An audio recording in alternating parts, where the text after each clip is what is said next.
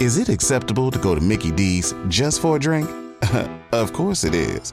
But good luck leaving with just a drink. It's more than a drink. It's a Mickey D's drink. And right now, a small Minute Maid slushie is just $1.59. So all you have to do is choose a flavor, like the tropical mango or strawberry watermelon, and enjoy like it's meant to be enjoyed. Prices and participation may vary, cannot be combined with any other offer. Ba-da-ba-ba-ba. Hello, beautiful souls, and welcome back to Fear It Goes. Today, we are talking about a pretty heavy topic, but honestly, I think this is one very, very near and dear to many hearts. So, today we're talking about grief, and we're talking about how to manage grief, how to work through grief in the most productive and healthy ways. When we lose a loved one in an instant, when we have experiences of long, drawn out, slow deaths. When people leave us because of a mass shooting. Whatever the scenario is, death is not easy. So today we're going to talk about how to work through death in ways that we can see the gifts within it. I know that sounds so crazy because it seems like there's never a gift in someone leaving us. It seems like there is never going to be a time when we can just appreciate what we had and not miss what we don't. Today, we're going to talk about that. Today's guest is Corey Sirota. With a master's degree in social work and practicing as a psychotherapist, Corey is one of the top leading experts in her field. She has a private practice that specializes in loss and bereavement, stress management, and relationship issues. She's the author of Someone Died, Now What? A personal and professional perspective on coping with grief and loss. She's done TED Talks, she speaks internationally, and she is the co host of a weekly radio show, talk show called Life Unrehearsed on CJAD 800 she is a remarkable woman, and I'm so very privileged to bring her to you. So, with no further ado, I want to welcome Corey to Fear It Goes.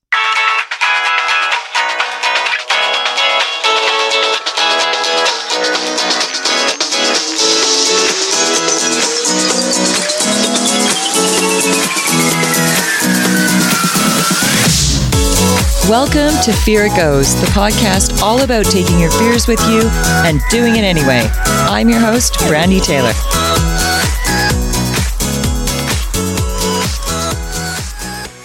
Hi, Corey. It's such a pleasure to have you here on Fear It Goes. Thank you so much for joining us and bringing s- such beautiful insight and expertise into our community. I am so happy that you invited me to do so. I love this opportunity, and so I welcome it all the time and excited to be here. Ah, love it, love it, love it. We were just discussing forgiveness because this is what I was just writing about is forgiveness and gratitude and how this kind of correlates with grief and the things that we experience through grief and the ways that emotions tie in and the releasing of emotions. So I actually just kind of want to repeat what we were just saying because it was really good. Yeah. so we're talking about perception and emotions that are tied into our perception and how it's so easy for someone from the outside to see these things. That's why mentors, coaches, um, therapists, all all these great guides are here to help and can see the big picture. Whereas often when we're so tied into the emotion, we can't see the picture at all. We just see our little piece of, and we hold tight to that. Well, that's it. It's it's it's what I'm thinking. I don't want to let go of that, and it also which contributes to the whole concept of grief and letting go, which is also a fascinating topic about why do we hold on? Why is it so difficult to let go? There's a fear of letting go. That that whole piece around. Well, if I let go, what does that mean? What does Right. that mean about me? What does that say about me? Does it mean I never really cared about the person because now I'm moving forward? And there's a great uh, TED talk about people moving forward versus moving on. We move, we do move forward. We don't move on.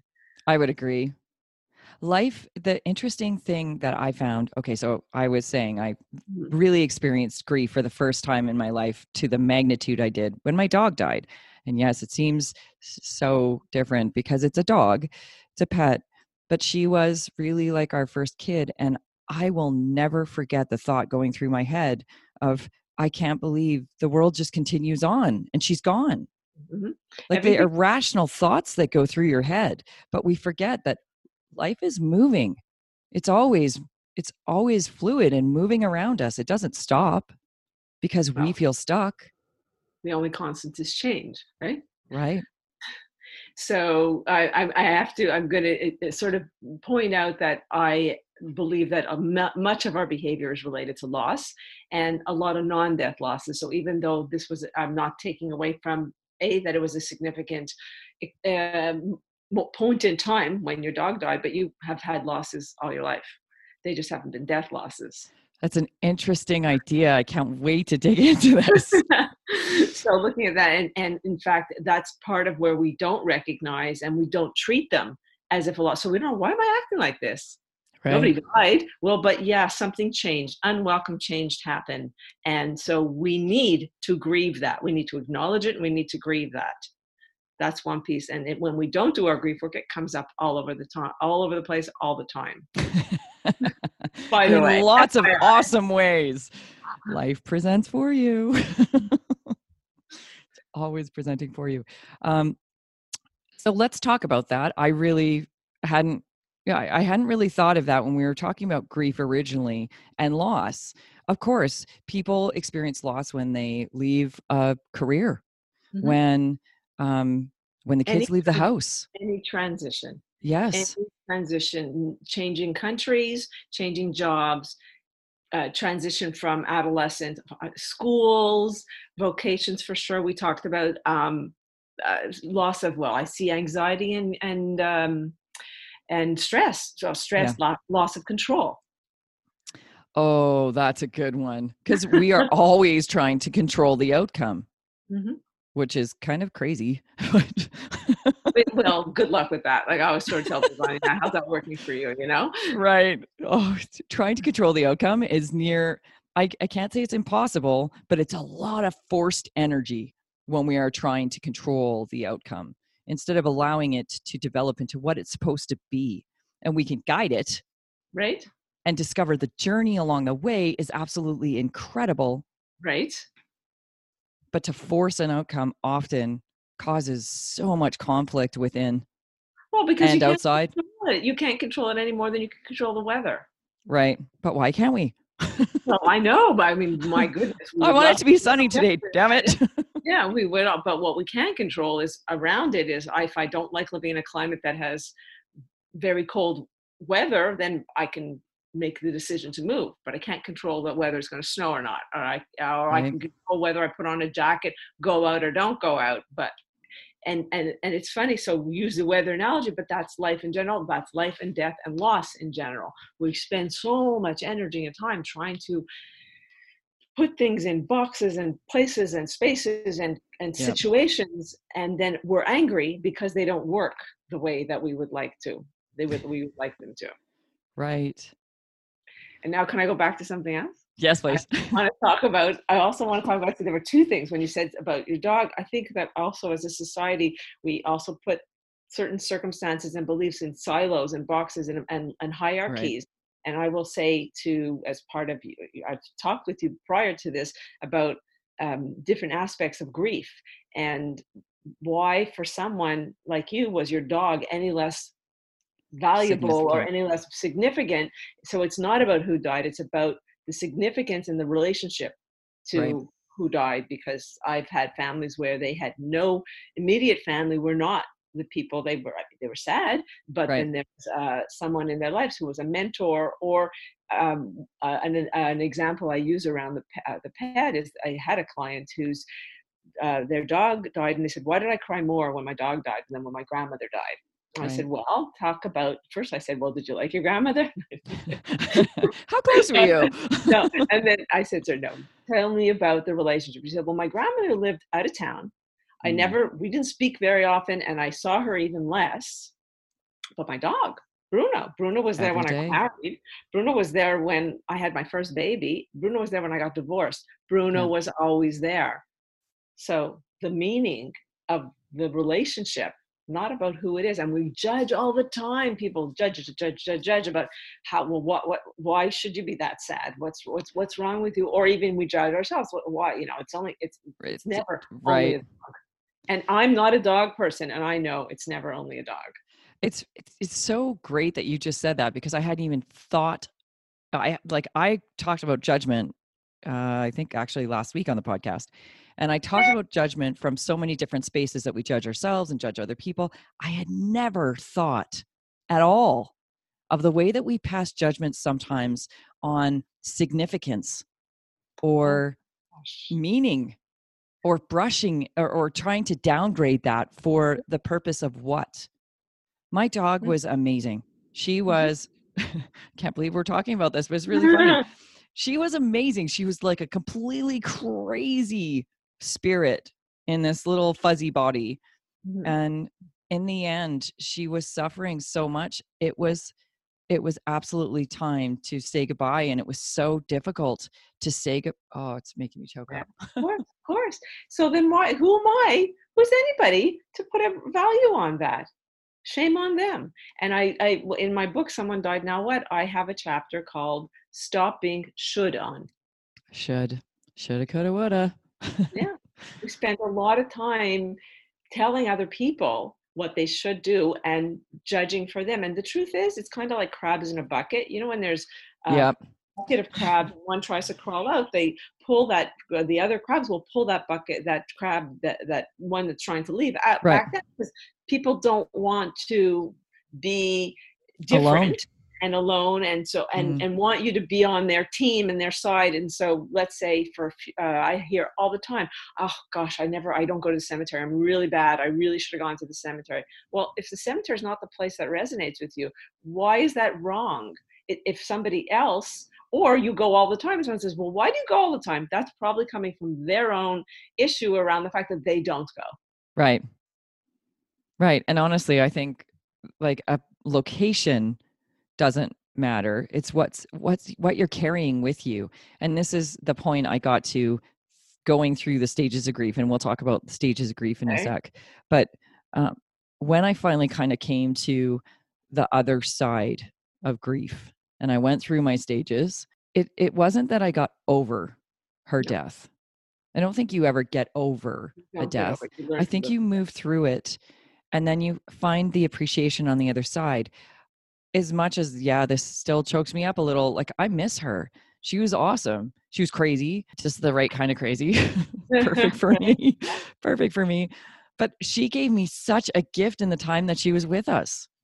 You know, like I look back on all these memories with her with so much laughter and joy. And even when she was just being a total little bugger, they make me laugh. And I love that I still get to carry that with me for the rest of my life. No matter what, she will always be with me for the rest of my life. That's right. So I, I definitely you don't get over it. And I, again, first chapter, get over it and other stupid things people say. Because I literally collect the things that are, are astounding. And I know, by the way, for anybody who I might have said it, you might have said it, whomever, who so whoever's listening, we say it from a good place. That Of I course. we get. Nobody, uh, the intention is not to be harmful, but before you say something, stop and think about how that might sound to the person who is grieving. Well, often- do is make it better. Right. Often we're trying to make it better. So we say things that don't make anything better. Sometimes we just need to sit there and be quiet. That's it. Just just be. Just, be. listen, Just listen. hug them, give them what they need in that moment. But it's not about us feeling uncomfortable with their pain. It's about them just needing to express or be loved in the moment where they feel that loss. Right? yeah, yeah, and Yeah. not and not trying to fix it. it's so hard for fixers. I, yes, yes, and that's the challenge. Is is but even sometimes, and we all do it uh, uh, quite often. Is we match stories like, oh, you're you're done. well, my. Sometimes we have to wait and see, like, do you want me to match that story? Because now you're it's becoming about me, and not Someti- about you. I don't think it's that we're trying to match a story because I've done that before too. and it's interesting that you say this because I hadn't even again hadn't thought of mm. that. It's not that I'm trying to match the story. It's that I'm trying to say I know where you're at right and I know what this is like and it's really shitty and I'm instead of saying I know where you're at, I know what this is like and this is really shitty. I'm here for you. I give you my story, right? right And I think that's what we're doing in that moment is we're just offering that that we've been here too um, but we do it in a way that may not come across exactly like may not it. come across in the way that we want it to Yeah. see so that's that now what you do. that's now that whole you have to non-malicious right Right. No, no, the not a lot called the umbrella of care that we have that we just want it, we want to be helpful. And I one of the first things I'll say to any client that I'm working with is that I don't have the answers and I can't fix it, but I can accompany you through the process. that's beautiful i can support you Yeah, and and hold that space for you when because you need it. until you're ready to, to because I hold the hope until they're Right. ready to see it because that you say like how do you manage it in, in all of this and you mentioned stages and while there's lots of literature out there uh, starting with our most well-known elizabeth kubler-ross and to therese rando and john uh, william worden they all one talks about phases the other talks about the tasks the other talks about the processes and they're all good and they're all true on one level right. the problem is that we don't pass through these these phases or stages or uh, in one nice neat little nope. fashion. and you might bounce back and forth between them. well that's it that's it. I actually Yes. have uh, um uh, uh, this i don't know if you can see this. Are you able to see this? Grief yeah i can see that. Sorry you guys can't see that because we're so on video but you're not. it- it- visualize a, a process of a you and starting with um, shock and denial and disbelief going all the way through a whole host of emotions coming culminating in acceptance. Most theories will look like that but the truth is and the picture i show is a mishkabibbled uh, a, a drawing of that because it changes all the time and it's complicated and it's messy and no you're not going crazy you're grieving just recognize that it is a process It- that's why we go back to it you don't get over it you learn to live with it and it changes all the time Well, and it changes things, aspects about you too, because there's a different appreciation that comes with the understanding of that relationship when you've moved through it. and you mentioned earlier forgiveness Yep. this whole concept of i think there's a lot of one of the biggest emotions i hear about is guilt Right. i would Oh have should have done and i well, and if i only well I That was me. to try and reframe well what really is guilt and what i understand about guilt is if you know that i'm sick and you choose not to come visit me because you have something better to do or whatever Right. and then i then then i die feel feel guilty you, had it- you should feel guilty. Should, Yeah. should, should. you had information you made a decision and Right. okay i get that but most of the time we don't know that someone is especially with a sudden illness right we don't if we knew if we had that information of course we would have done something differently And even on the other side of that, okay, so someone, we find out someone's dying and they're in the hospital and we choose not to see them. Mhm. We're struggling with our own stuff inside that's Yeah. stopping us from going.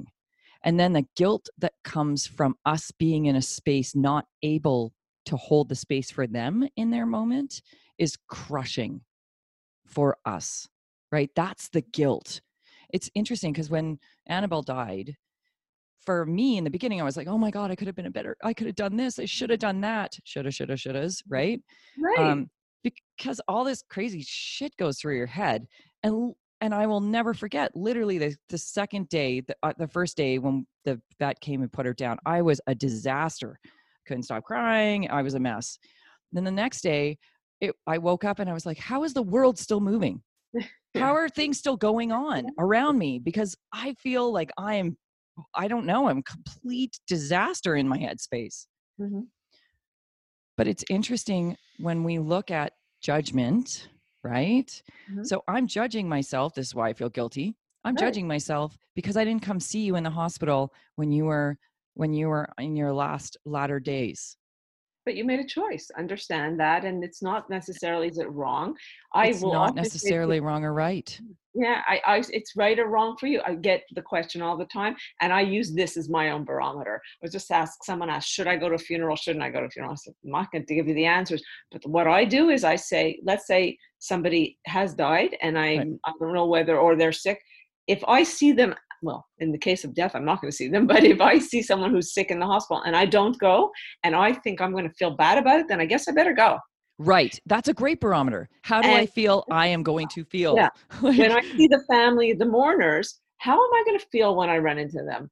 Am I going to be embarrassed that I didn't do something I should have? If that's it, then I obviously feel like I need to go. But if I'm okay, and if I there's times where I say I'm going to be fine because I and I'm going to be fine with the expectation, although it's hard not to have expectations, but with the expectation that they probably wouldn't come in circumstances if something were in my way, and I'm Right. okay with that. Not to say that I have any control over whether they would or wouldn't, but I can't I can't be angry at them then because I made a choice. And and am I okay with that? I'm okay with it. Okay, I'm not going or I'm going. Right.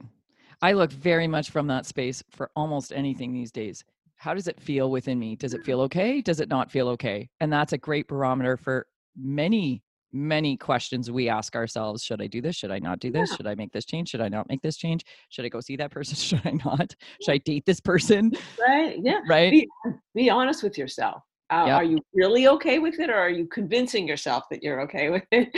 Because Right. that will I, I can't say 100%, but I would say it, it does help. It certainly helps me make decisions around. helps me make decisions action. too. And where am I making this decision from? I always look at what perspective or what lens am I wearing right now when I'm when I'm Yeah. looking at this choice, right? Yeah. How am I coming at this? Am I looking at it through a very emotional standpoint, or am I looking at it through a clear, um, a clear lens and really assessing the situation for what it is, Yeah. right? Instead of what I'm trying to put on it. Oh, this person's so, So, you know, amazing.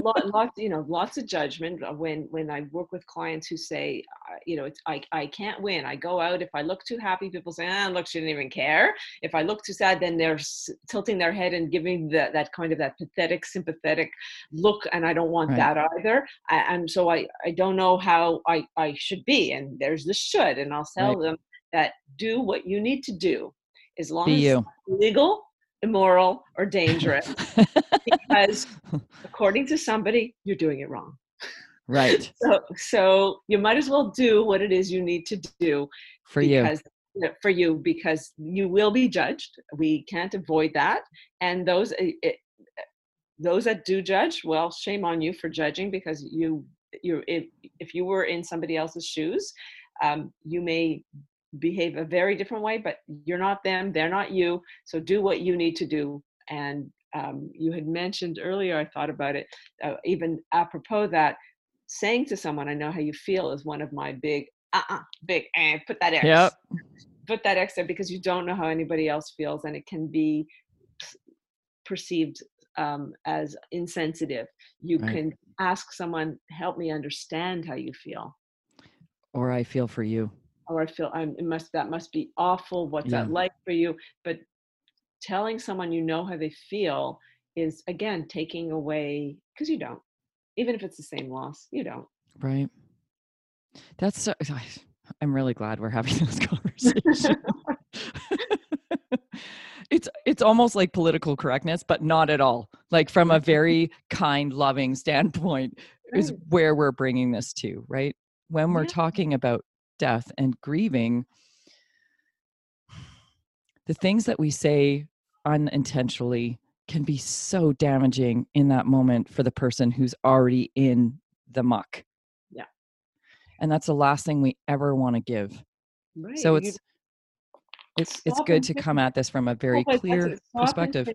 One of the most misunderstood and uh, uh, well, misunderstood for sure uh, types of loss and death is uh, miscarriage. Miscarriage, stillbirth, perinatal loss. Oh, people really are uncomfortable. And so they say things like, at least you know you could get pregnant. oh At god, that's horrible. Get to know the baby.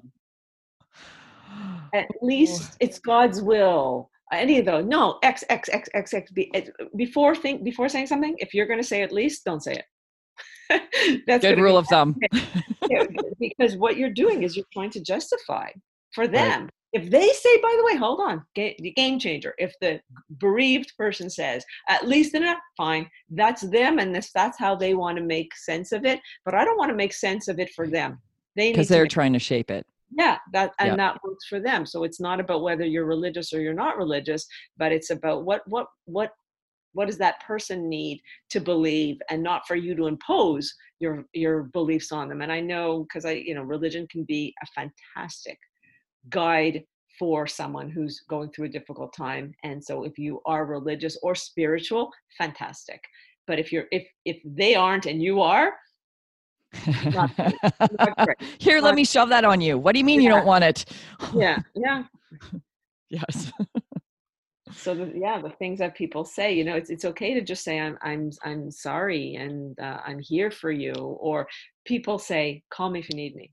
Yeah, no, they don't call because they because people go into their own little pits right we isolate often this is a natural mm-hmm. response for us when we're in grief we mm-hmm. isolate and that's actually the last thing we need to be honest. Right. We need some processing time for sure, but we also need support around us and that sense of connectedness when mm-hmm. we're in a loss.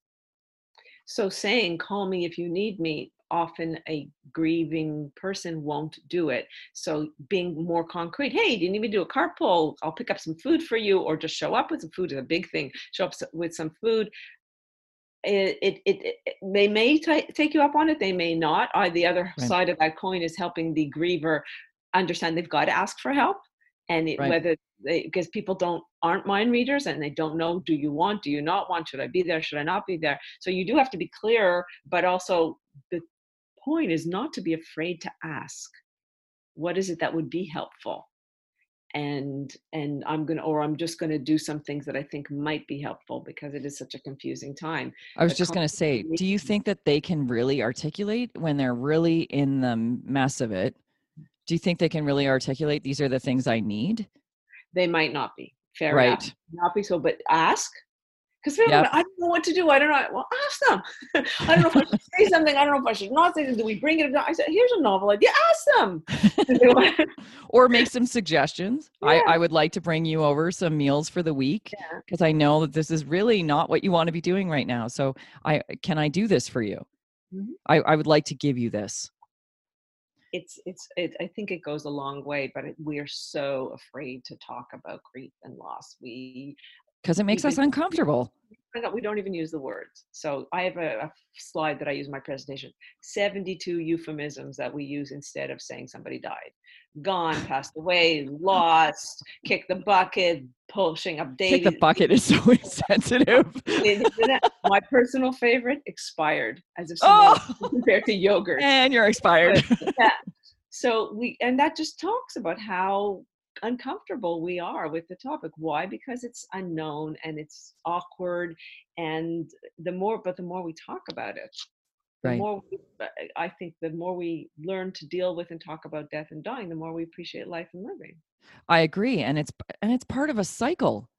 It's part of a cycle and when we look at death i don't know i look at like i look at the beginning of life is celebration right? There's mm-hmm. this whole existence in front of you and then death is the conclusion of that existence. Well, depending on what your belief systems what are, belief, what happens right. after and whatever, right? I think we're energy, so we just go back into energy, which is pretty amazing. yeah. But um it's still something to be seriously celebrated. I don't know. I look at like life as something to celebrate at oh. any given point in the experience, whether it's the beginning, the middle, the end, somewhere in between.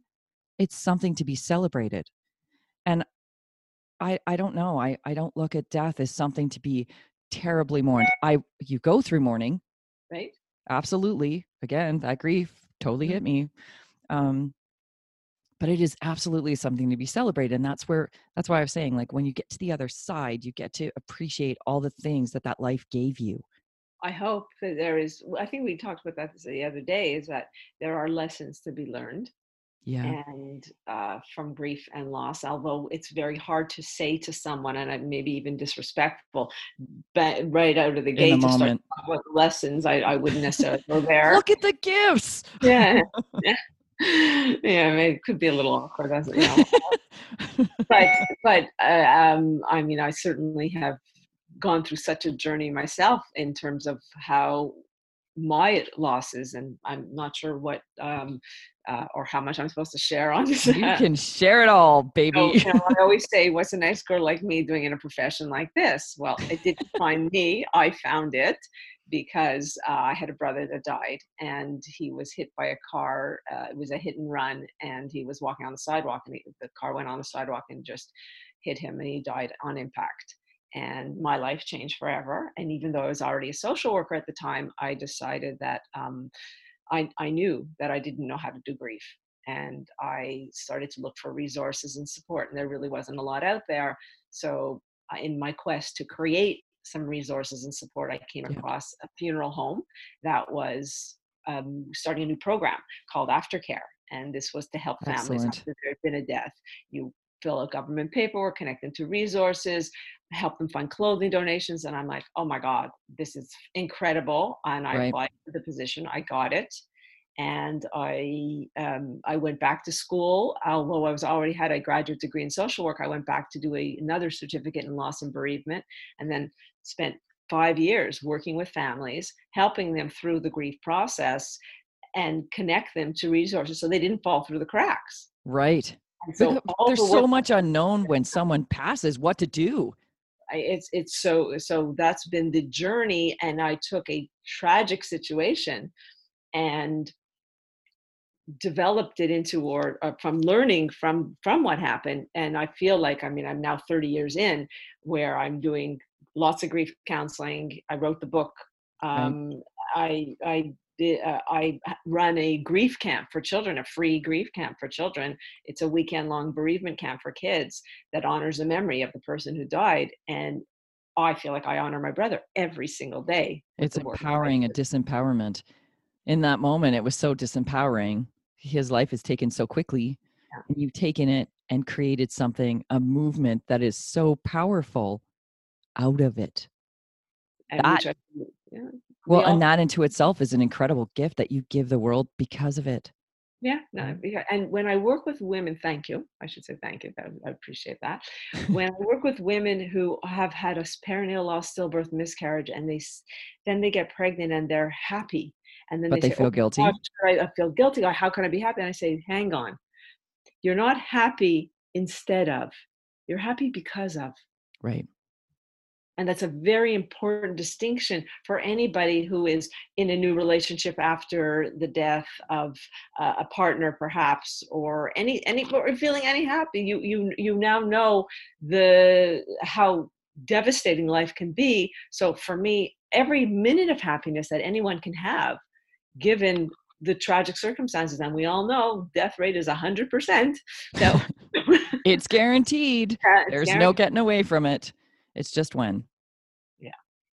Okay, so what would you say is a good process um, that you kind of take people through to help them when there has been a sudden death? Because that seems to be like the the lead up to someone who's you know like I, I think of cancers often when i think of this and Mhm. and they're drawn out or alzheimer's or some serious illnesses that take someone away from the from us over a longer period of time we have more time to prepare ourselves and to Mhm. mentally process this however when it comes to short term or very sudden Yeah. deaths when you think about like um the mass shootings that we've Yeah, seen yeah. like that is just it first of all it's mindless Mhm. it's so pointless there's there's there's nothing behind that i guess sudden death really there is nothing behind it for anybody No, no, no, no. It's it, it you know. So um, can I give you a long answer?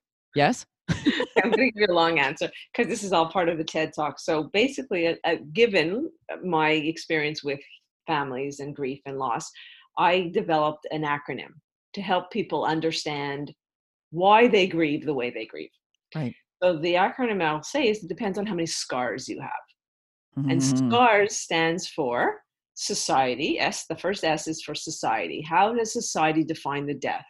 Was it um, a death of um, an older person of a long a long term illness, like a sort of a normative type of loss, right. versus uh, a miscarriage, where you, you know the sentiment is you can always have another, so to speak. And so, how society defines that is going to have an impact on how much support you get and how comfortable people are talking about a homicide, a suicide. These are sudden deaths. So if people are not comfortable with it, you're not going to have the same, it's going to affect your grief process because people are not going to be, it's going to be like this silent um, experience because people aren't comfortable. So that's number right. one. Number two, the, the C stands for circumstances. What were the circumstances surrounding the death? Was it a long term illness or a sudden death? I'm often asked, which is harder, better. I, am like, really? No, no. Neither. It's not, it's not a race. It's not a competition. But they both have different reactions and uh, right. and and the circumstances in terms of long-term illness as you mentioned you have the time to do anticipatory grief which is knowing and even though it's always going to be difficult but there's the rea- there's the preparation that you know that this could happen might happen so or that it is going to happen and you you're processing. You are so processing over a longer period order, of time. you can um you can say things hopefully that you w- would not have normally said. Right. Sudden death there's a shock and and uh, disbelief that happens that it's it's overwhelming and can become complicated because you no one was prepared for it and there's no closure there's well there's yeah. no yeah so it's it's then working with someone and trying to find ways that are meaningful and relevant to them that could help them find and i'm not even sure i believe in closure i believe in in rituals and honoring the memory but i'm not sure Beautiful. closure is it is um it, i think it, it could be a bit of a made up mm-hmm. thing that we use the word all the time because if it's ongoing and you're just what it is is you're changing your relationship with the person who died. You're not right. death you're not ending it. not, not, a relationship. So if you look at it that way i'm very involved and interested in how do you maintain a connection to the person. It's not the way it was but it could be a different way and that's right. okay. We can talk about that. So that's sc a is your ancestry. How was death talked about in your family? Was uh. it ah. swept under the rug was it suck it up and don't cry or or did you have a space for it? Because i hear from people a lot that say you know my dad died six months ago i'm still crying what's wrong with me? Right. What's wrong with you? Why do you think there's something wrong with you? Because the first thing that someone says to me when they start crying is what do they do? First thing i'm sorry. Oh. Oh. People always apologize for crying. I'm like why are you apologizing for crying? It's an emotional outlet yeah. So uh, they'll look around and say, well, weren't they worth crying over? yeah. Right. Sort of, you know, and and then so I'll say to to uh, someone when you or think about if you're uh, if if you if you're even if your family's dynamic was suck it up but that's not who you are doesn't mean that you're doing it wrong so the next time your family says to you what's wrong with you why are you still crying ask them what's wrong with them why aren't they or like it's that should have again, right? You yeah. should be like me. Oh, I'm it. projecting my my viewpoint on you. Why aren't you like me? Why are you still crying? Yes. So that's not you. R, we just talked about the R. You and I talked about it in terms of your, your dog.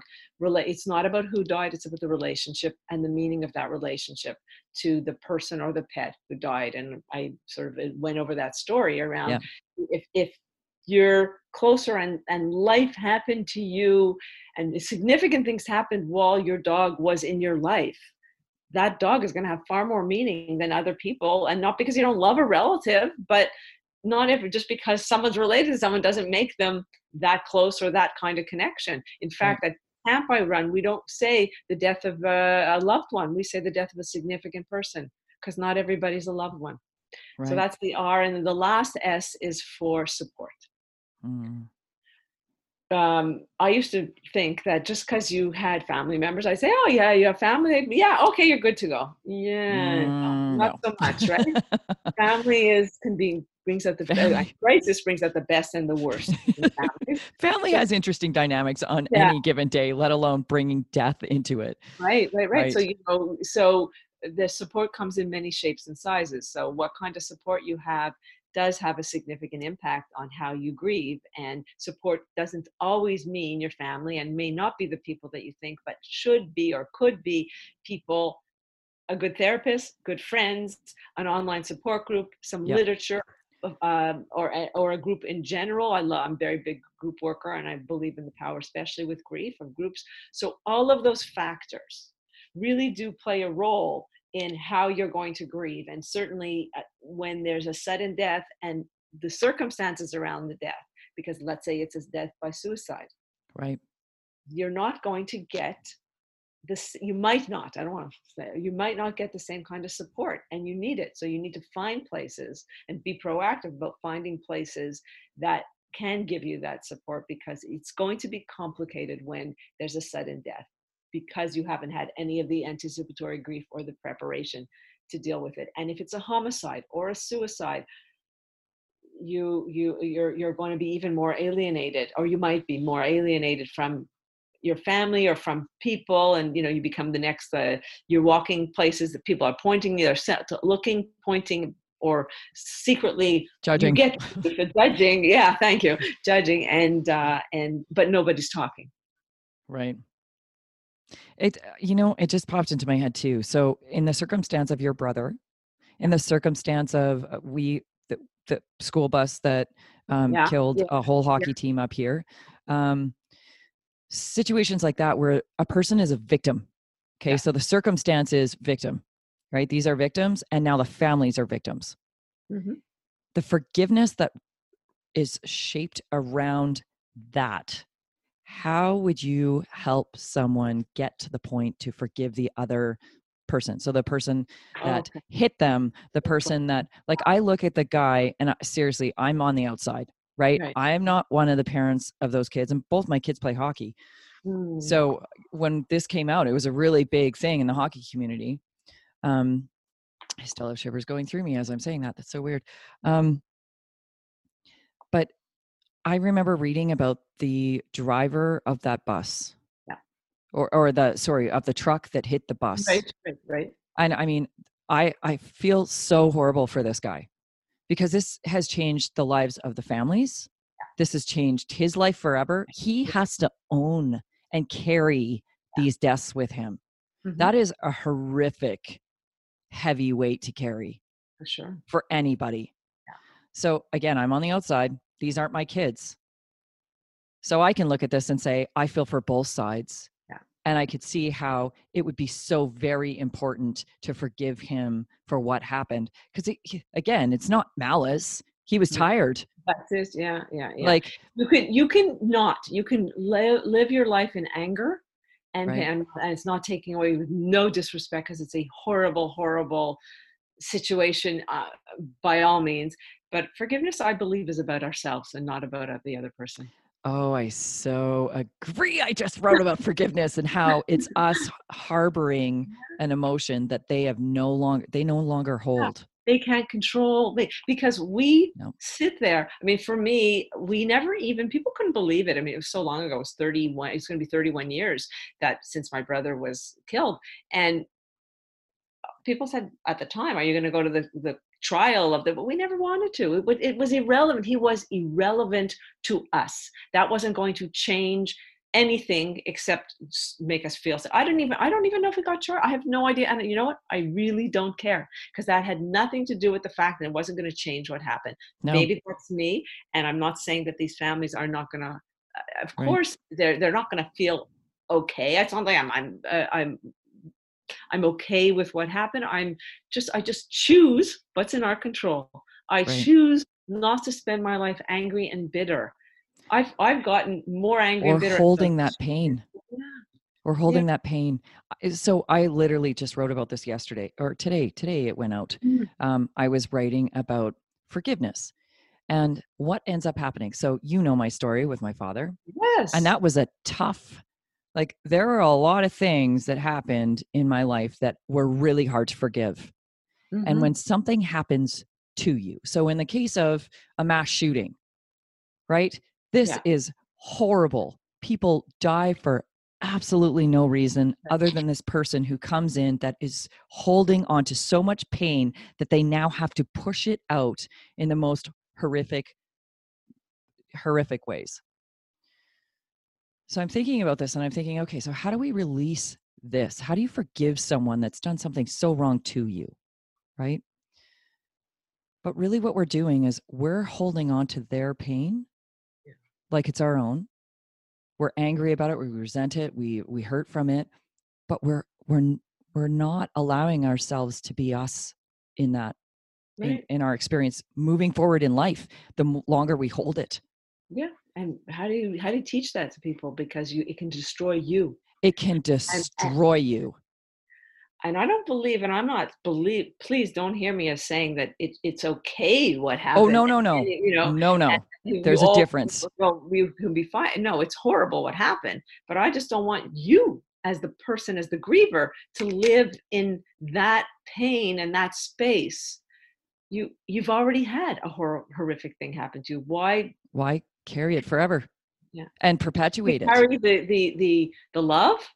You can Right. carry the and and and that's why I I mean it, we have choices. I chose. I joke around. I say I think I said it to you the other day. I'd would I rather be a real estate agent? Maybe, but this is what happened. This is what happened, and this is what I chose to do with it.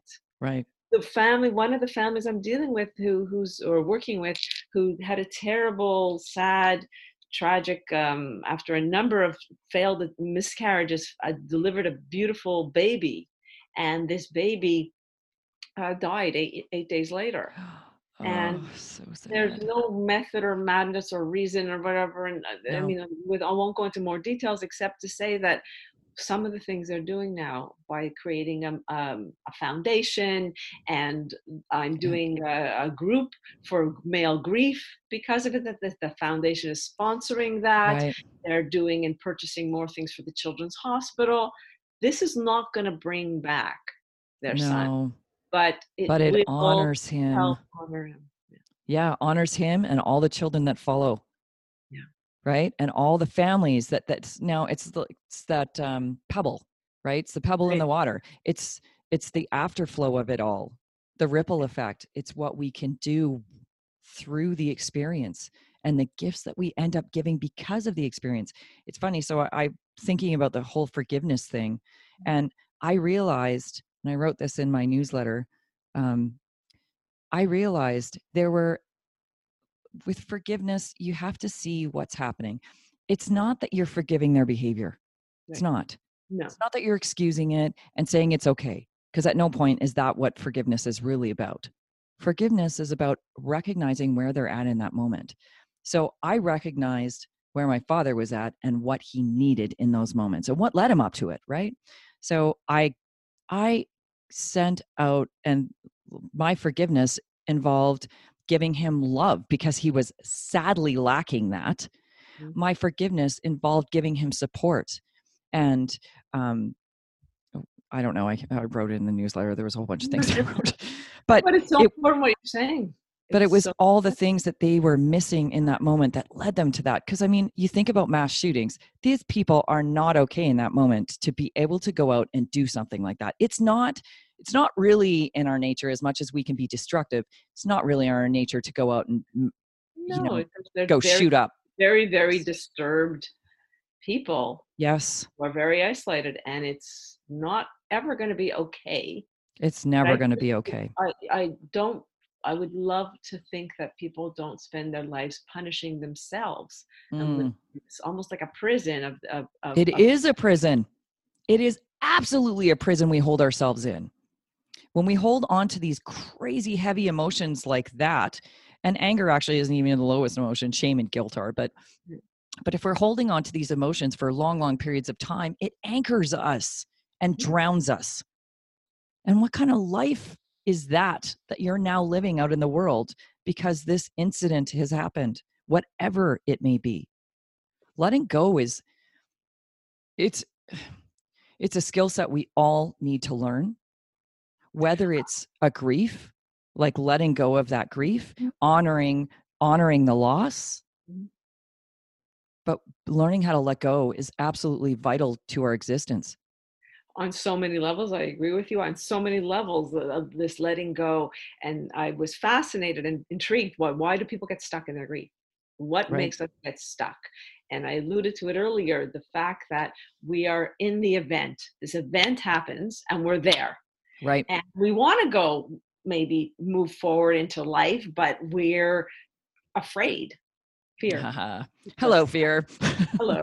I know that one. So many acronyms: fantasize, experience, appearing real. F E A R, or uh, forget everything and run. There's a lot of them, but whatever right. is keeping you there, and even if it's not working for you, I suppose it's somewhat working for you. But that because that fear is holding you there, because moving forward, not moving on, moving forward we if you understand that you can take your grief you can take your memories with you because sometimes i guess we believe or think that if we move forward into life we're leaving that person behind.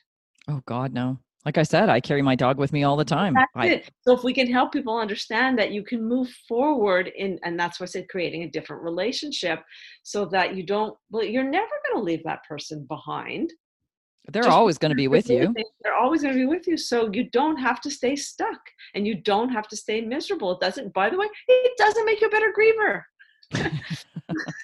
then nobody gets a prize for the best griever. Oh, it's, I often think about the whole concept around grief. So my mom carries grief still, and she's in mm-hmm. her 60s. And for her, her sister died when she was 14. So that's a long time to hold on and not let go. No.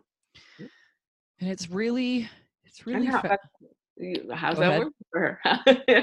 it's, know? to be honest, it's it's interesting because this is part of the reason why I got into what I do. And this is part of the reason why I talk about all the things that I do, and I talk about emotions, and I talk about how we need to release them and how we need to detach them from the experience. Because everything in life is all about meaning to us right? So when we're little, we're placing meaning on the world because we have no idea what this world means yet.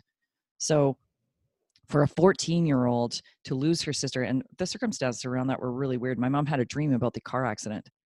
She tried to warn her sister. Three months later, the accident happens. So she felt absolutely responsible for that death, which is crazy. No one is responsible for a death. Death happens when it happens, the way it the way it does. Mm-hmm. And so she's carried that forever and i've i've had many a conversation with my mom about this and she still sits stuck I, I don't know how to unlock this with her. It's tough when it's a family member too and i have tools and she doesn't want to take them. No, but, but you can only uh, just have this with a client the discussion with a client a couple of hours ago. You can only bring a horse to water you can't make them drink which by the way doesn't mean i'm assuming i'm a, a, a to a horse. But the, no, no but totally true. of, of that sometimes we want more for whether it's a client and certainly a family member than right. they want for themselves and that's it's not that I, they don't want it. It's not that they don't want it. They absolutely want it. They're not ready. They don't know how they don't know how to let that go. they're afraid. Oh, what is it? Do I, do I let go of the memory? There's something that is, that's why I said, even if it's not working, it's working. Oh, there's something of value in that. So this actually kind of leads me into the concept around roles. And if I let go of that, I'm no longer a victim, or I'm no longer a this, or I'm no longer a that. Yeah. And I've known this for so long, I wear it as my identity. So then yeah. who am I? That, that, so that's part of it. It's if I, and those are why I talked about don't kid yourself, everything's related to loss. There's secondary losses the loss right. of the role, loss of being a caregiver, a sibling, right? A, a, a, partner, a parent, which I don't know that we can ever really not be a parent, but right. we feel like it. So there's all these secondary losses that happen when a death occurs that we don't talk about and we don't address. And they're just as I mean, the death is traumatic or de- uh, very difficult, but they're just as, as, significant and relevant. Because they're the many layers, like the onion, right? Yeah. yeah. Just understanding that this is part of your moving through. Yeah. Sometimes yes. people will say, and it, it comes up very, very often, is that I know that they're devastated about the death, but the um, they don't have a sense of purpose Right. And uh, that's what I hear when they're talking is like, so now what? This happened, and I did this. I used to do that, and I and I don't. uh, You have to have something. I think we all need have something to look forward to, to go forward to, to go towards. And when you don't have that, that's another loss. Well, that's our driver in life, right? Is having some purpose that gets you up. I talk about this actually often is knowing what you want. If you really know what you want, you'll be jumping out of bed at 5 a.m. even when you don't Yeah. want to get out of bed, right? You're like, yes, but I'm going to go do this. Woohoo! Right? because you really are focused on what you want. And when a death happens in that case, and we've depended on someone else so much for so much of our purpose, instead of finding it within us Right. and what really drives us and what means something to us and how we get to i often look at how we bring things to the world right Mhm. we're here to do things we're here to experience life and we're here to give our experiences I, I believe this we're here to give our experiences in the best way we can to the rest of the world so your experience with your brother has led you down this path to give the most incredible opportunity for those grieving to be able to help them move through it instead of being stuck in it. That's something that you bring to the world in such an impactful way. I love what you do. Mm-hmm. Can you tell?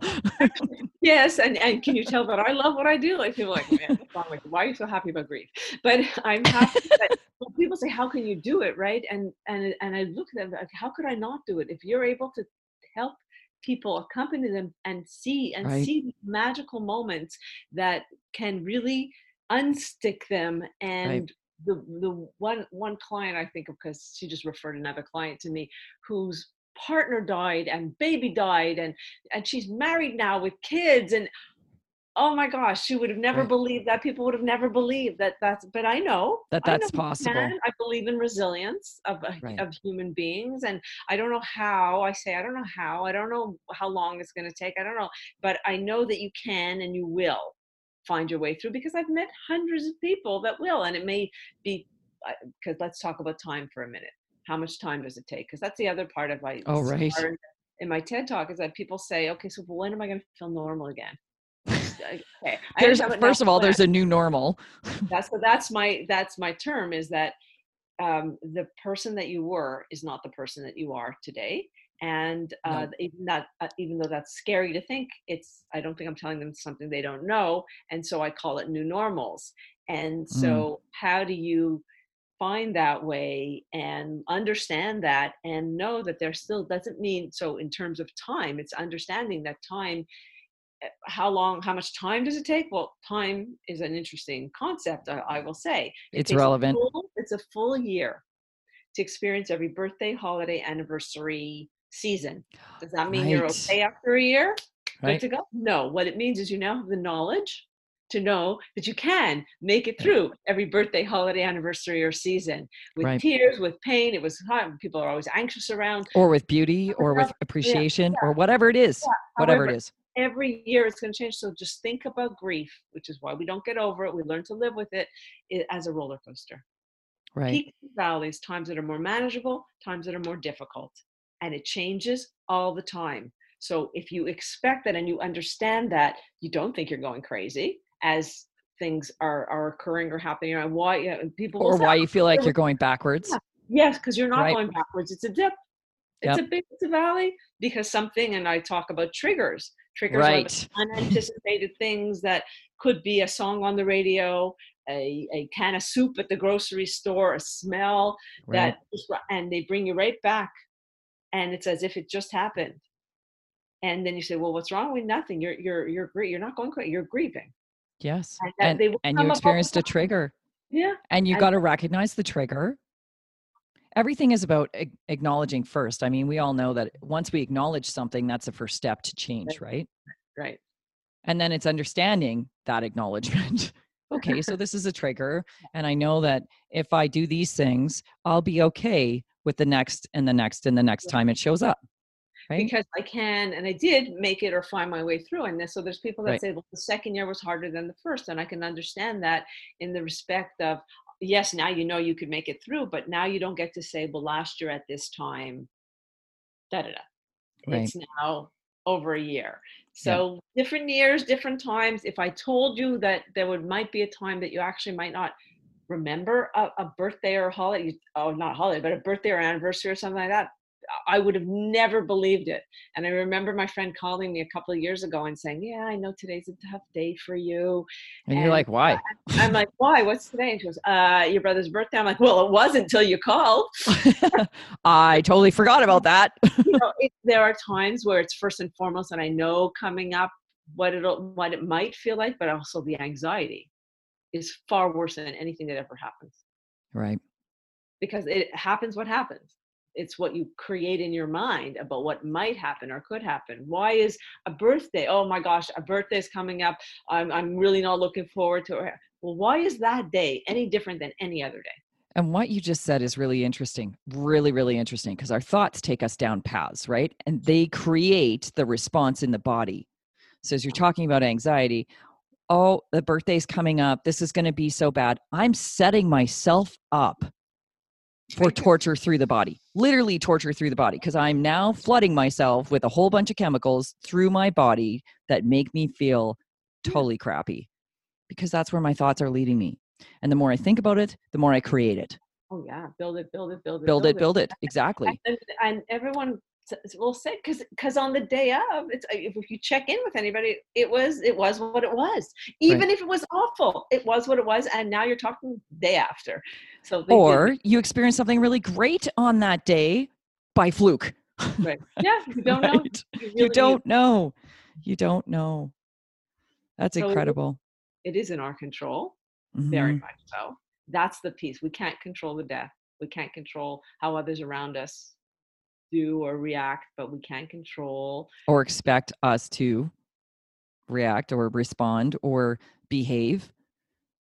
But you can be you. Yeah. And allow things to be. I love this you do you. I love that. I wasn't so familiar with that expression. And this summer, a lot of the staff I worked with used it. I said, it's great. It's so true. You do you. Yeah. If just, I want to book. Yeah. yeah, just be you. Be you and know who you is right? This is the biggest thing. Most people have so many influences laid on them and haven't recognized those yet. I talked about that in uh, when I talked about belief systems. And our belief systems are literally just the influences we've taken through multiple mm-hmm. sources in our life, right? So my beliefs, I talked about this actually in the sex series, what we mm-hmm. bring into the bedroom and belief systems are crazy. They're crazy.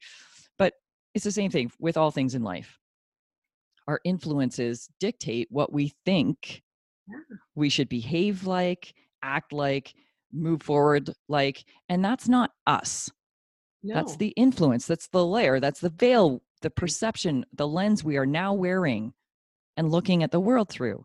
So, figuring out who you are is, uh, I think that's one of the biggest gifts I got through that death of like Annabelle's death. There were so many lessons I learned through the death of my dog, which was honestly mind blowing to me.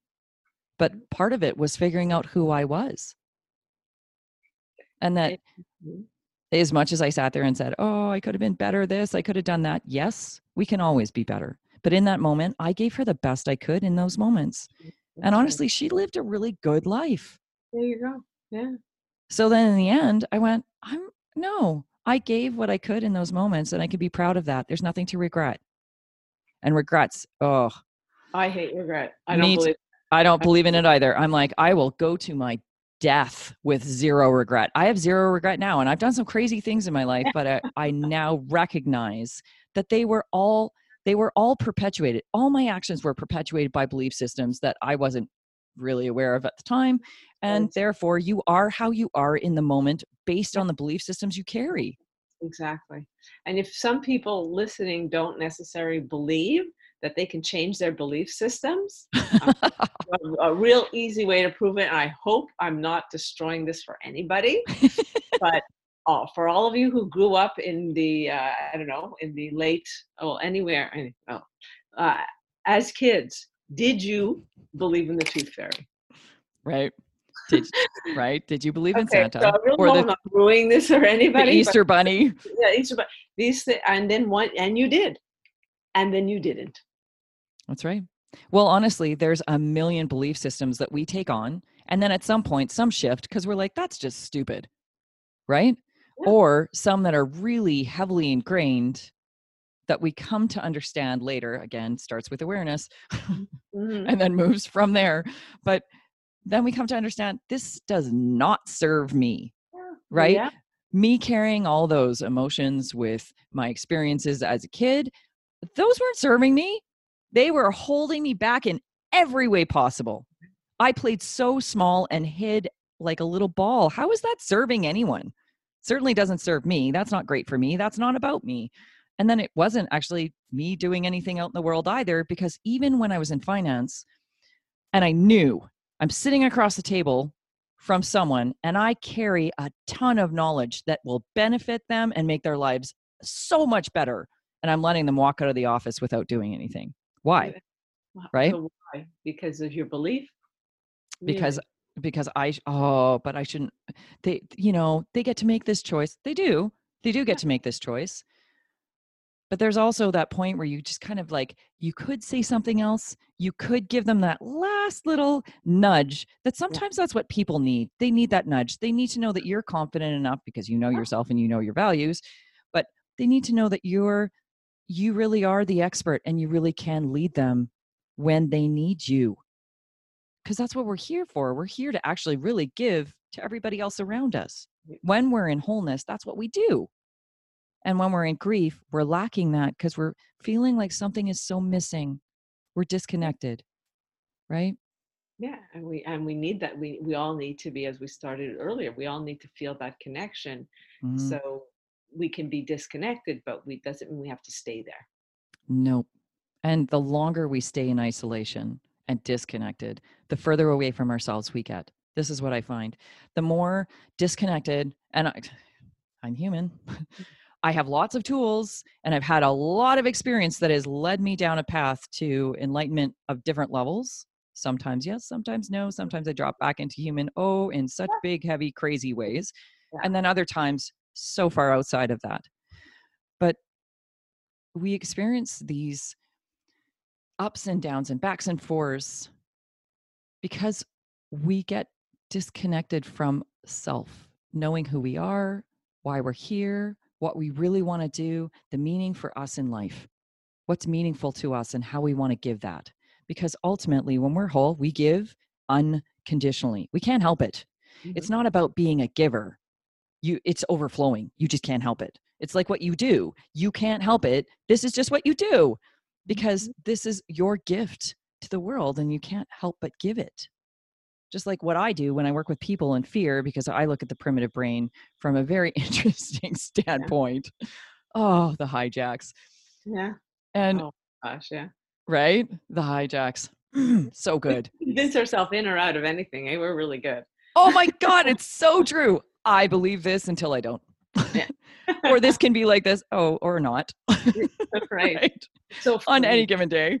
Yes. Belief systems, that's an interesting thing about belief systems too, is they literally will like ebb and flow. Like I can believe this and then completely disregard it and then kind of come back and question it again and then yes or no. Usually when a belief system is shifting, it'll be a um, it'll be very much from the standpoint of does this i look at it from the standpoint of does this serve but um, how is this working Mhm. is this working for me Mhm. no Mhm. it's not really but okay so i'm going to make these changes but then it's my belief system so i get sucked back in because it's my norm and it's what i know and, And when we were comfortable, right? yep and we were talking about that there's still something there that it's giving you Yeah. right I, I do believe that. I believe it's, it, there's somehow, even in its dysfunctional form, it's serving you. absolutely oh, Because oh we do things dysfunctionally all the time because I'm comfortable and I'm used to it, and so this is what I'm going to do. It's, that's that's that's what I'm going to do. But it it doesn't serve us at all. we've gotten so comfortable in our discomfort that we're okay in that space instead of making the the change and that's the same hard. thing right with the letting go because all this ties in grief or not being able to let go and move forward means we have to get uncomfortable in a new way and talking about growing you're not the same person after a loss but you're not the same person when you strive for something big either so i set a goal and i'm never going to be me right now in that goal I have to grow into that goal or I would have already achieved it, Right. right? Yeah. So It's the mm-hmm. same thing when we go through any experiences in life that alter us, that shape us, that change us. We are always becoming the next layer of ourselves.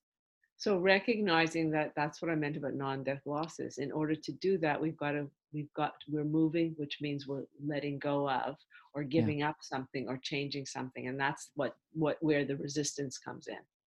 Letting go of, or sorry, um, just thinking about that when we're in the midst of changing. Okay, so whether it's grief, whether it's um, non non death grief, you know i'm letting go of this job i'm letting go of this career i'm eh, my kids are moving out of the house yeah, yeah. when we let go we're creating space for the next thing right. that's going to come in and allow us to be the next level of ourselves the better the you know the next level up of us mm-hmm. and i i think that that's such an incredible opportunity instead of always seeing it from the loss that's but right. I'm losing this. Okay, so I I'm now in a breakup and it's messy and I feel so sad because they're gone. But if you look at the other side, so I had the I had the most crazy experience with this. Um, have this breakup. It's it's really anticipated. The breakup, right? Doesn't make it easy. Does not make it easy, but it's anticipated. I basically gave an ultimatum and said, "Look, at I love myself enough to know that this is what's acceptable and this is what's not. You can choose, but this is where I'm at, and two weeks later we were broke. Like we were done. Yeah. But in the beginning it felt like there were so many things going through right? Lots of emotions that you're dealing with. Sure. and then a month and a half later two months a month and a half later i go on this date and we're in an airplane. So he's a pilot and he owns a plane and we go up and i i have this realization while i'm up there I will say flying is absolutely spectacular in a two seater plane. Like it's, oh, it's like meditation for me. it's so great. I will actually probably get licensed in my life. Uh-huh. Anyways, we're up there and I have this realization. I'm like, had that breakup or that loss not happened, I wouldn't have had the space to even allow this right, experience, right. which I am giddy I'm like a five year old kid up here. I'm so excited. And the smile won't come off my face. It actually hurts. I've been smiling for so yeah. long. And I never would have experienced it had I not had the space to say yes, because I took the time to let go of what wasn't okay anymore. Right. And that's the same thing. Grieving can hold us in that space where we don't allow the great opportunities of life yeah. to enter in. Well, that's, that's a, number one for sure. It's very well said. It is a choice that we make. I do want to say it's very important that everybody does allow themselves to grieve. Yes, yes, Not yes. Avoidance is oh, not very love avoidance. Isn't that good, right? so it works so well until oh, it doesn't. until it doesn't, and then it's blown up because it's yeah. just it's like so, compressed gas. So yeah, exactly the pressure cooker. So we need to right. to allow ourselves that that time to grieve and to feel because what is it? Pain is inevitable, but suffering is not. Right. So if I'm going to tell you that putting your hand on the stove is going to give you pain, you're not going to do it. I understand that. So because we avoid pain, so we don't want to think about it. We don't want to do the grief work. Uh, so we try and avoid it, but it comes back, and hence many years later, multiple losses, etc., etc. Will that's right. where it will, what will come out. Ooh, the compounded the effect. is allowing. So you allow when you allow yourself to do your grief work and feel the pain, then you open yourself up for a space then to say forget the guilt now you don't have to have guilt. I i i mourned the loss. Yep. i will always mourn this loss and that but that doesn't mean i don't have space for wonderful and new adventures right. and, and for life to continue because that's a thing about death that i found with her was that life carries on regardless of how you feel life still moves yeah, on. like you said you walked outside and everybody after you was still moving. didn't the world uh, you wanted it to be like frozen yes. but that's what should have happened and i always tell that to families all the time look outside the world is still going on i know for you it stopped but this is because if it stopped for everybody everything would stop Right. So I know that that's hard, and it's kind of where it's almost like that, you know, that that wheel, like, and it's going in a park, and like, how do I jump on? What is where that thing called? The merry-go-round. Merry-go-round. Yeah. How do I jump? When do I jump on? When do I jump on? But you got to at some point you got to jump on. That's right. You're missing everything. Everything is going to just go by. And making the choice. It is, and it is absolutely a conscious choice. So I had a car accident years and years ago, and this is kind of all relevant about getting stuck in things.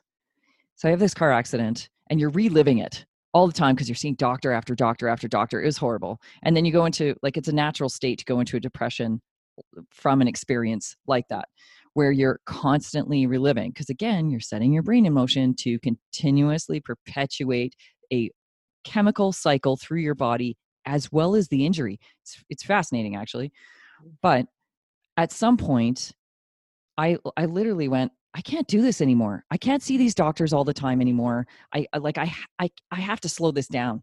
I have to start living.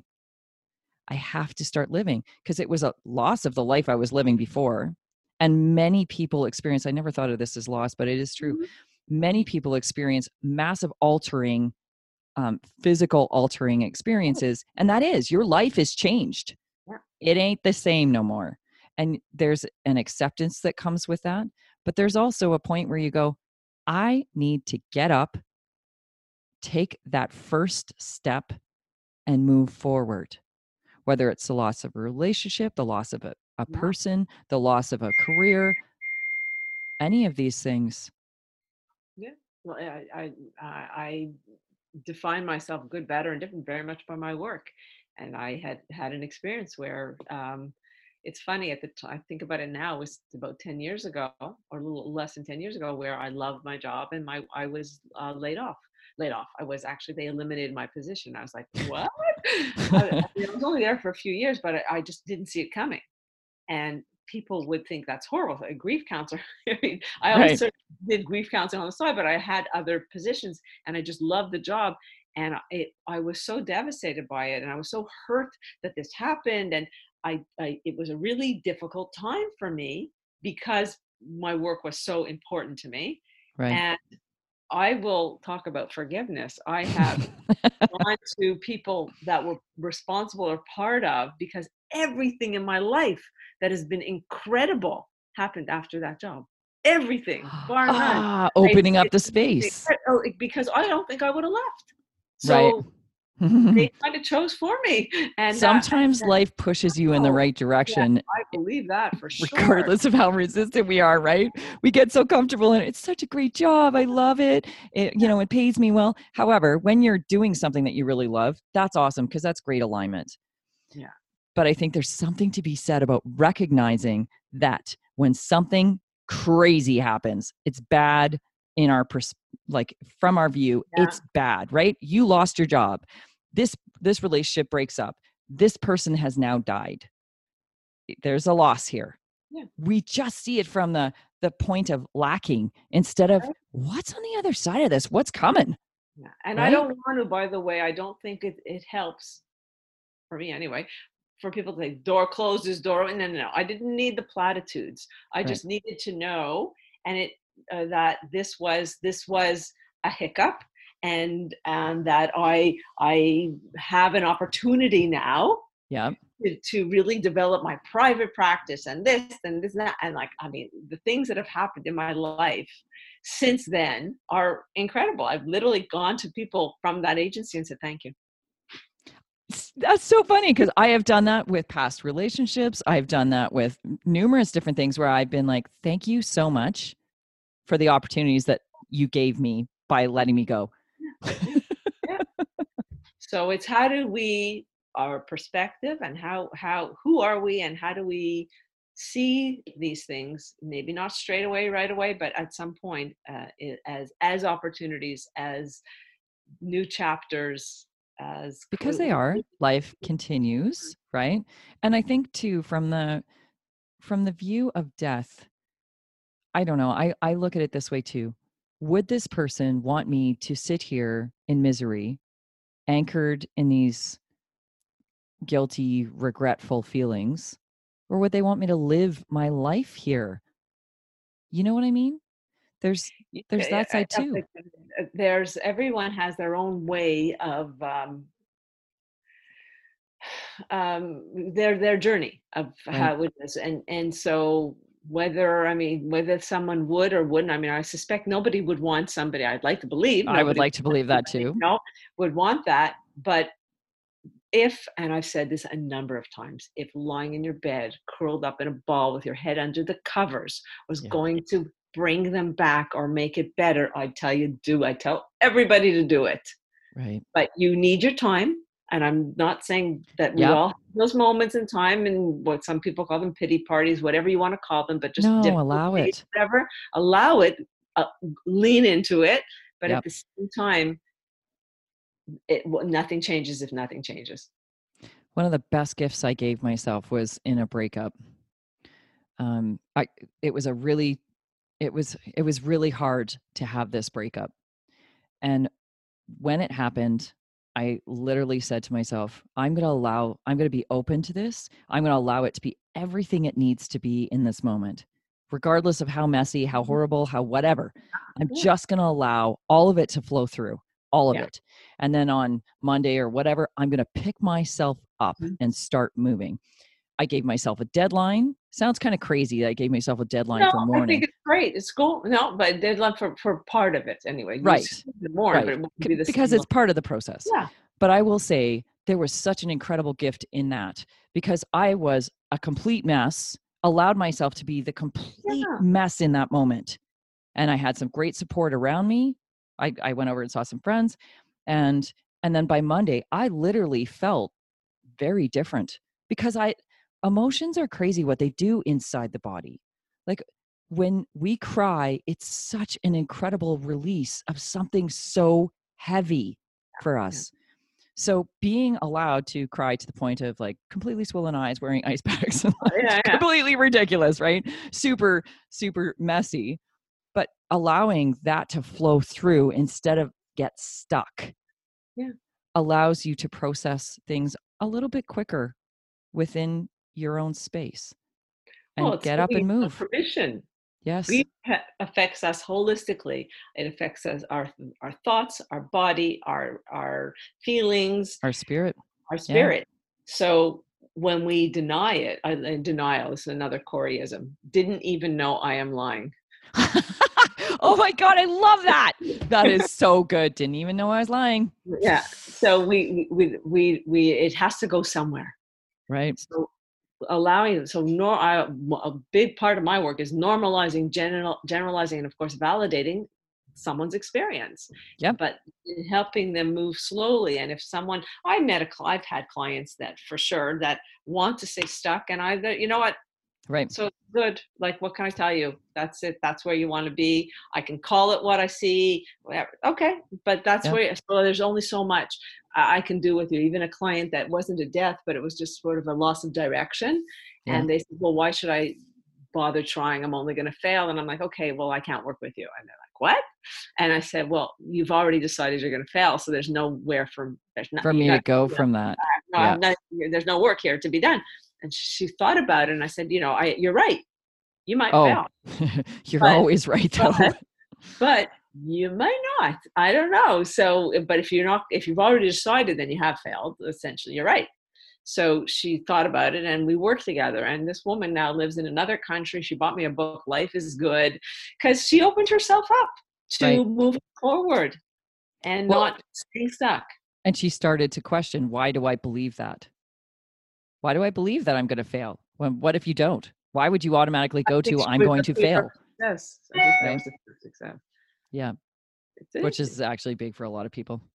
It's not so much the fear of failure, it's the fear of success, I find more often than not. well what if what if it what if it doesn't work what if it works you know people don't are, are afraid of we talked about control but we also didn't use the word they want certainties Right. And if this thing is something is uncertain i'm going to stay where i am because i know this i know this crappy job i know this crappy relationship Yep. so i might not like it but it's it's the, the but, you know it doesn't help us better the devil But you know it's the devil- safe. it's safe. but it's And- safe. with with every change comes risk Yes. Our and- willingness to take the step. And it's courage. It's not like I look at fear from a very interesting standpoint. I don't think we're ever fearless. I think we have moments when we have no fear because it's not a situation that puts us in fear. Right. right? Okay. Like you get up and you talk on stage. Are you afraid every time you talk on stage? There's adrenaline, but not not obviously not incapacitating fear. Right. Um, so for me, when I get actually that's a funny story. But for me, there's a little bit of fear because that's my built it's all of our built-ins. Yeah. Yeah. However, mine has existed in a different space for me, and I'm still working through that space sometimes. Um, but I'm much more aware, so it makes it a lot easier to deal with. However, I do believe that we move into fearful situations with courage. We are willing to acknowledge that what's on the other side of that fear Mhm. is greatness. And that's in whatever choices we make in our life. The greatness of like the other side of the loss, opening up to the space of what's coming. Coming, which That's- is terrifying. It is terrifying. I don't know what my life is going to be like without that person, without that uh, uh, that partner, Job, that without- that- uh, Yep. So it's terrifying. Let's call okay, but it's not impossible. Oh God, no. and it's really exciting once you take the first step and something happens, and the second step and something happens, and then you're like, oh my God, this is so awesome. it's so awesome. It often reminds me. So I was in this event, like I don't know, probably five years ago, and um, we do this fear exercise, and it's a it's an arrow on your throat. Okay, you Yeah. break the arrow. It's Yeah, great. yeah, It's great yeah. fear exercise. So I remember looking at the facilitator saying, "So I just step forward," and she says, "Yep," and I'm like, "Okay," and I step forward, and you feel the pinch in Yeah. your like the soft part of your throat, and you're Yeah. like, "Ow, that hurts." Oh, that's not bad. And this is the process, right? And this is all things in life when we take that risk. Right. Oh, that hurts. Oh, actually, that's not, oh, you know, it's okay. Oh my God, it's bowing. Oh, it just broke. It just broke. Holy shit, I just did that. It's, a, it's Right. really adrenaline. Um, was that with someone facing you, or you? Nope. You You're up, like the one side of the arrow is up oh. against the wall and the other side is up like on you. I've done And- the metal bar. I've done it between myself and the facilitator. Literally a three quarter inch metal bar. Literally looked at each other and walked, so bent that bar, walked on fire. So crazy, hey? It was like the most. I did that and went and quit my job. Because you realize the fears that we face. Are really not what we think they are. We make them into these incredible ideas and images, just like we do death. But I can't live without them. My world means nothing without Oh your world means everything. Yeah. They were "I just a part of it. Right? And you don't. I'm not going to make it through the funeral. Yeah, you are. Yeah, you are. I'm not going to make it. Yeah, you will. I just why because I, I you might need medication, you might need support, you might even need a wheelchair because you can't walk. I don't know. It depends on Right. the person, but but you I've seen enough people to know that you can and you will, Yeah. and it's and it will be whatever it'll be. But you you you will. But you That's believe- that's one of the things with isolation too when you think about it um but it's different for me right people people are like but that's not me it's different for me Oh, this this this is different because it's me yeah, right. Yeah, that's good for your. Yeah, yeah. Maybe that works, but not. You're you're right.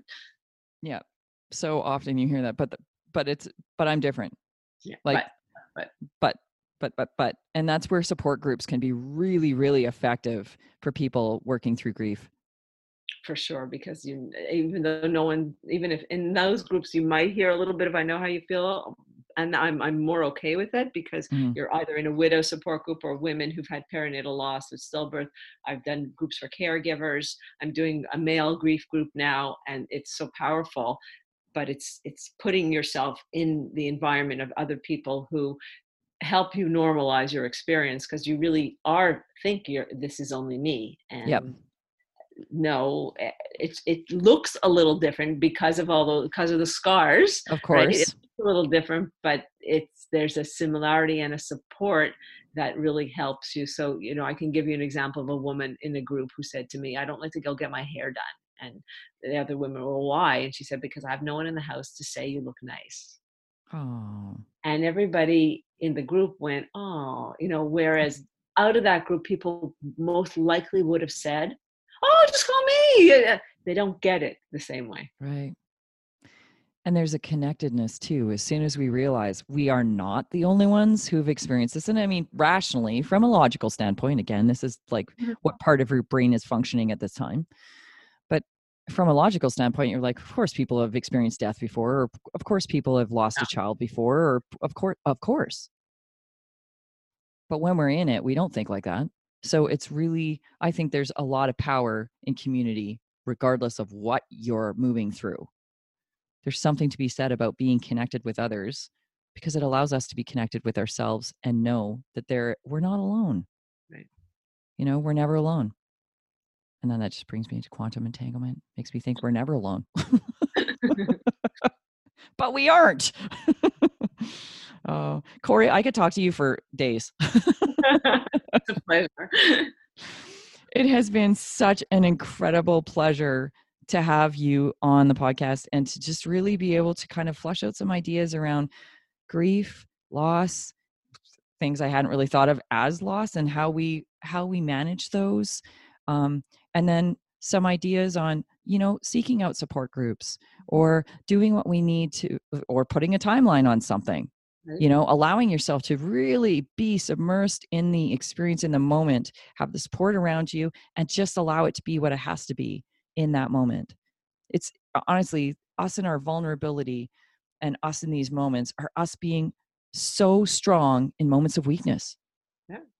right like i Mhm. think back i was a complete mess and a like a disaster that was like one of my lowest weakest points but it was also one of my strongest points allowing myself to do it do it and know that you can and will find your way through, which is something I say all the time. So Mm. I do say that um, ultimately, the grief experience is is the journey that we all go on, and um, you will heal. Yeah. But the scar will always be there, and the more profound the scar, or the more pronounced the scar, the more Yeah. profound the loss. And you know what? Those scars are beautiful. Yeah. They shape us into the incredible beings we are. Yes, life experiences are are honestly gifts, regardless of how we perceive them in the moment. Yeah. Oh, Corey. Thank you. okay, so tell me, what are you up to right now? What would you like to leave the listeners with? Oh gosh, anybody interested in um, uh, more about a bit about around, around the grief process, etc. I have a book called "Someone Died, Now What." Yep. Uh, a personal and professional perspective on grief and loss. That's on Amazon.